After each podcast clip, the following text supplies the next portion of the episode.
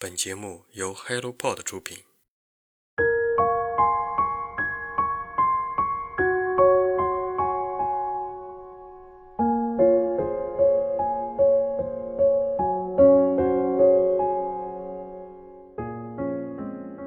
你好，我是清河，欢迎来到晨间书室。愿热爱读书的我们在晨间书室找到阅读的乐趣，找到精神的共鸣。春天到了，雨水渐渐多了起来。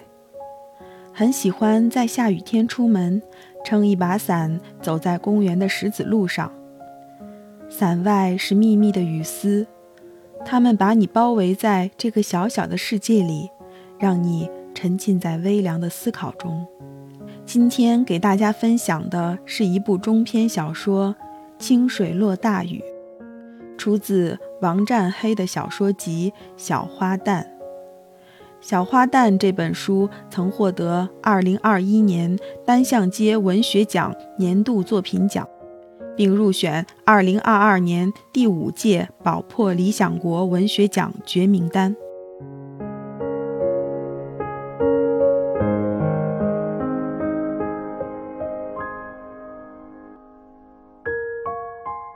挣脱与控制是母女之间永恒的矛盾。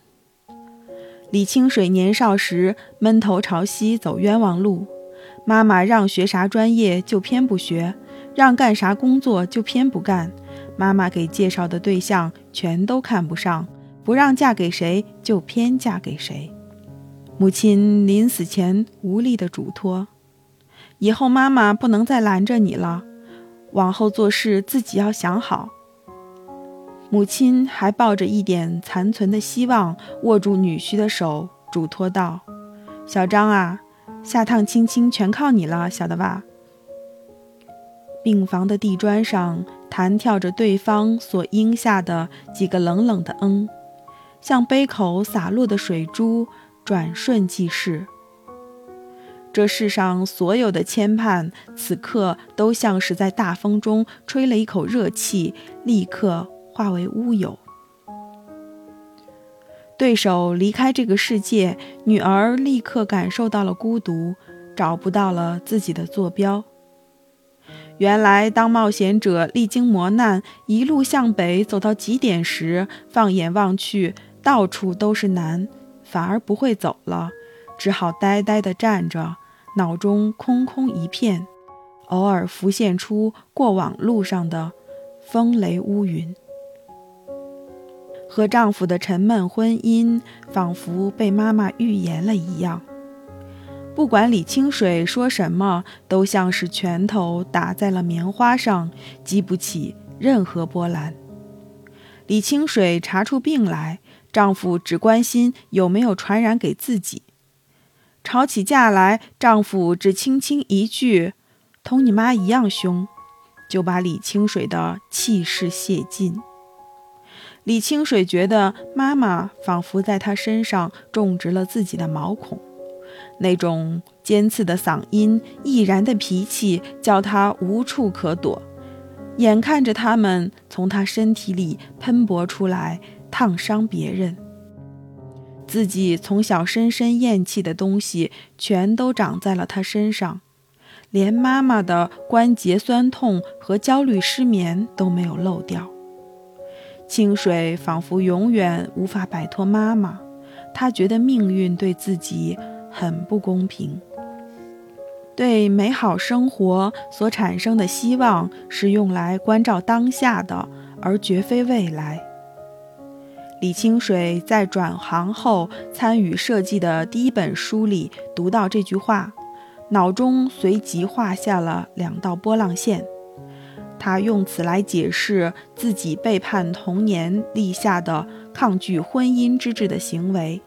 当然就无法允许自己后悔，也难以期待可能存在的下一段婚姻。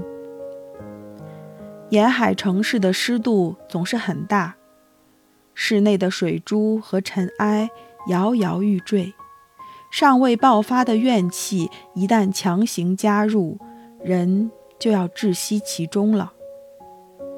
李清水能存活下来，他想，要多谢从小练就的一身本事。这个家和那个家都住着一个精通在打颤的牙齿中忍耐一切的人。这正中了他在那本书中见过的另一句话：在自己身上发现的相似或重复的痛苦，是童年未完结的证明。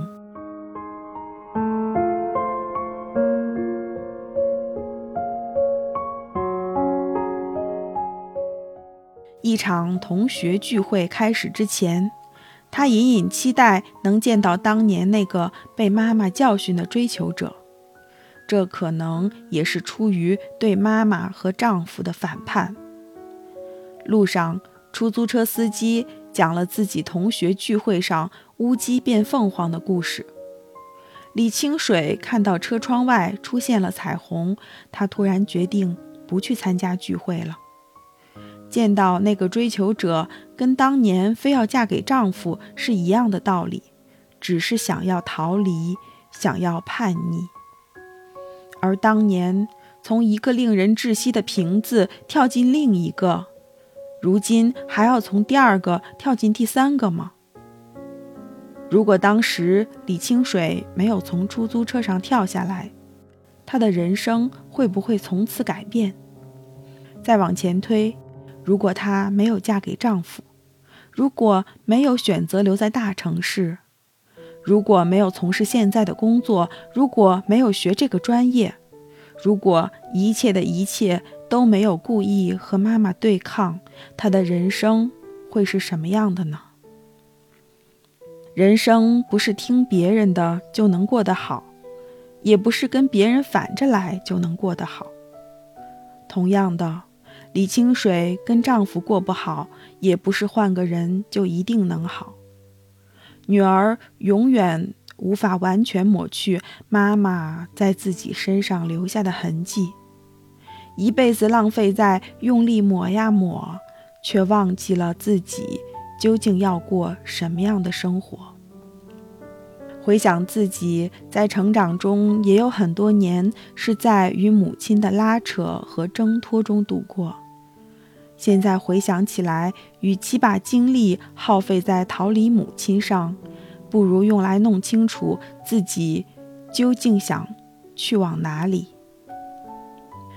大雨当初落在李清水的婚礼上，现在也落在一扇扇窗户外晾晒的衣物上，落在清水的心里。